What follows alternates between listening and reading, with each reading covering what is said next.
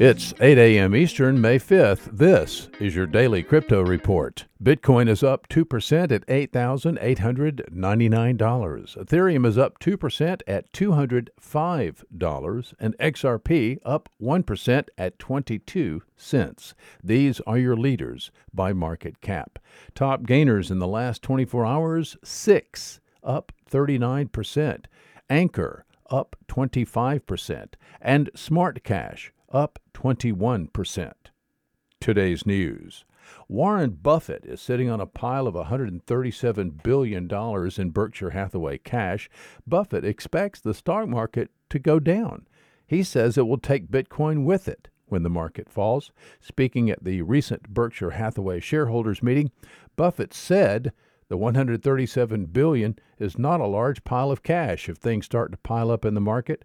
Berkshire Hathaway has major stakes in conglomerates like Coca-Cola and Kraft Heinz. Well, Telegram will not be repaying investors in Gram tokens after all. The messaging platform told investors in its Telegram Open network yesterday that it was looking to buy out its investors for cash. Telegram was contractually obligated to pay back 72% of their investments immediately after missing an April 30th launch date deadline. Telegram has offered to pay 110% of their investment if investors will wait one year for the network to go live.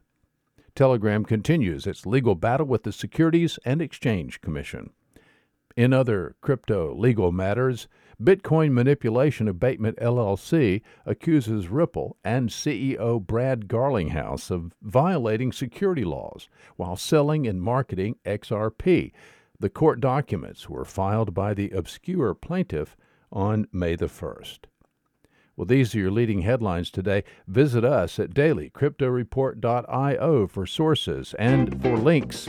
Find us on social media, add us to your Alexa flash briefing, and listen to us everywhere you podcast under Daily Crypto Report.